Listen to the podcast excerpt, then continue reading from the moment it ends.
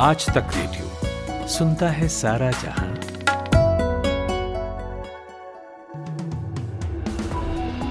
Good afternoon आज तक radio पर आप सुन रहे हैं दोपहर एक बजे का पाँच मिनट पॉडकास्ट मैं हूँ खुशबू कुमार। प्रधानमंत्री नरेंद्र मोदी आज दोपहर साढ़े तीन बजे कोरोना को लेकर रिव्यू मीटिंग करेंगे।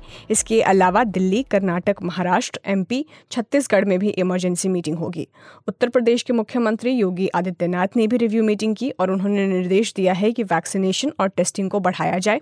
इस बीच अच्छी खबर यह है कि कोरोना के इलाज में काम आने वाली पैरासीटामोल एमेक्सोसिसलिन और रेबेपैराजोल जैसी दवाओं के 40 फ़ीसदी दाम कम होंगे। लोकसभा अध्यक्ष ओम बिरला ने सदन में आने वाले सभी सांसदों, मंत्रियों और अधिकारियों के लिए मास्क पहनना अनिवार्य कर दिया है। दिल्ली महिला आयोग की अध्यक्ष स्वाति मालीवाल ने कहा है कि पिछले साल कोरोना की जो लहराई, उसने कई घर उजाड़ दिए हैं। उन्होंने केंद्र सरकार से तुरंत ही चीन से आने वाली उड़ानों पर बैन लगाने की मांग की है। भारत जोड़ो यात्रा में कोरोना नियमों का ध्यान देने को लेकर केंद्रीय स्वास्थ्य मंत्री की चिट्ठी पर कांग्रेस ने सवाल किया है। पार्टी महासचिव जयराम रमेश ने कांग्रेस की यात्रा, स्वास्थ्य मंत्री की चिट्ठी और पीएम मोदी की आज होने वाली रिव्यू मीटिंग के समय पर शंका ज़ाहिर की है। उन्होंने कहा है कि स्वास्थ्य मंत्री ने राहुल गांधी को पत्र कल लिखा, पीएम मोदी आज स्थिति की समीक्षा कर रहे हैं। भारत जोड़ो यात्रा एक दिन बाद दिल्ली में प्रवेश करेगी। अब आप क्रोनोलॉजी समझिए।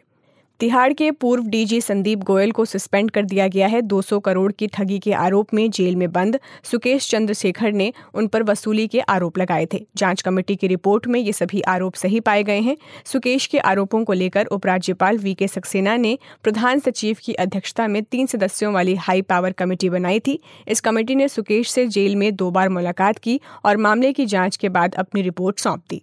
तिहाड़ के पूर्व डीजी संदीप गोयल को सस्पेंड कर दिया गया है। 200 करोड़ की ठगी के आरोप में जेल में बंद सुकेश चंद्रशेखर ने उन पर वसूली के आरोप लगाए थे। जाँच कमेटी की रिपोर्ट में ये सभी आरोप सही पाए गए हैं। सुकेश के आरोपों को लेकर उपराज्यपाल वी के सक्सेना ने प्रधान सचिव की अध्यक्षता में तीन सदस्यों वाली हाई पावर कमेटी बनाई थी। इस कमेटी ने सुकेश से जेल में दो बार मुलाकात की और मामले की जाँच के बाद अपनी रिपोर्ट सौंप दी। श्रद्धा वालकर की हत्या के मामले में आरोपी आफ्ताब पूनावाला ने अपनी जमानत याचिका वापस ले ली है। आज दिल्ली कोर्ट में याचिका पर सुनवाई होनी थी। आफ्ताब कोर्ट के सामने वीडियो कॉन्फ्रेंसिंग के ज़रिए पेश हुआ और जमानत याचिका वापस लेने की इच्छा जताई। ये याचिका 15 दिसंबर को दायर की गई थी। पूनावाला के वकील एम एस खान ने कोर्ट को बताया कि उनके और आफ्ताब के बीच गलतफहमी की वजह से जमानत के लिए याचिका दायर की गई थी। राज्यसभा में सदन के नेता और केंद्रीय मंत्री पीयूष गोयल की ओर से बिहार पर की गई टिप्पणी को लेकर आरजेडी और जेडीयू के सांसदों ने संसद में गांधी प्रतिमा के सामने विरोध प्रदर्शन किया। सांसदों ने इस पर उनकी माफ़ी की भी मांग की। इसके बाद पीयूष गोयल ने कहा कि उनका बिहार या बिहार के लोगों का अपमान करने का कोई इरादा नहीं था और अगर किसी की भावना को ठेस पहुँची है तो वो इस बयान को वापस लेते हैं। संयुक्त राष्ट्र सुरक्षा परिषद में म्यांमार में हिंसा तुरंत खत्म कराने के लिए लाए गए मसौदा प्रस्ताव से भारत, चीन और रूस ने दूरी बनाई है। इसके पक्ष में बारह सदस्य देशों ने मतदान किया और एक भी देश इसके खिलाफ नहीं रहा। इस प्रस्ताव में म्यांमार की सैन्य सरकार से राजनीतिक बंदियों को छुड़ाने की मांग की गई है, जिसमें स्टेट काउंसलर आंग सान सूची का नाम भी शामिल है। म्यांमार के खिलाफ इस तरह का ये पहला मसौदा प्रस्ताव है।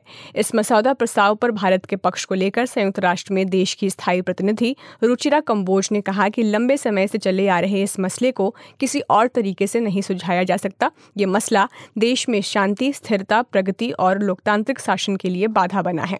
इंदिरा गांधी शांति पुरस्कार 2022 इंडियन मेडिकल एसोसिएशन यानी आईएमए और Trained Nurses Organisation of India को दिया जाएगा। इंदिरा गांधी मेमोरियल ट्रस्ट की ओर से ये अनाउंसमेंट किया गया है। इन चिकित्सा कर्मियों को 2020 और 2021 में कोविड महामारी के दौरान लाखों लोगों की सेवा करने के लिए सम्मानित किया जाएगा। कोरोना वर्ल्ड स्पीडोमीटर के आंकड़ों की माने तो अमेरिका में बीते 24 घंटे में 326, फ्रांस में 127, ब्राज़ील में एक साउथ कोरिया में उनसठ जापान में दो सौ छियानवे रूस में उनसठ मौतें दर्ज की गई है। ये आंकड़ा 8 बजे तक का है।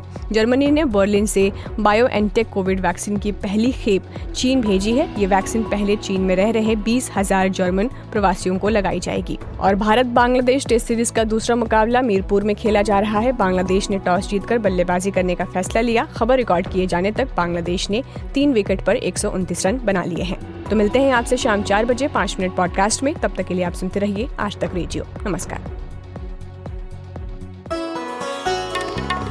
आप सुन रहे हैं आज तक रेडियो।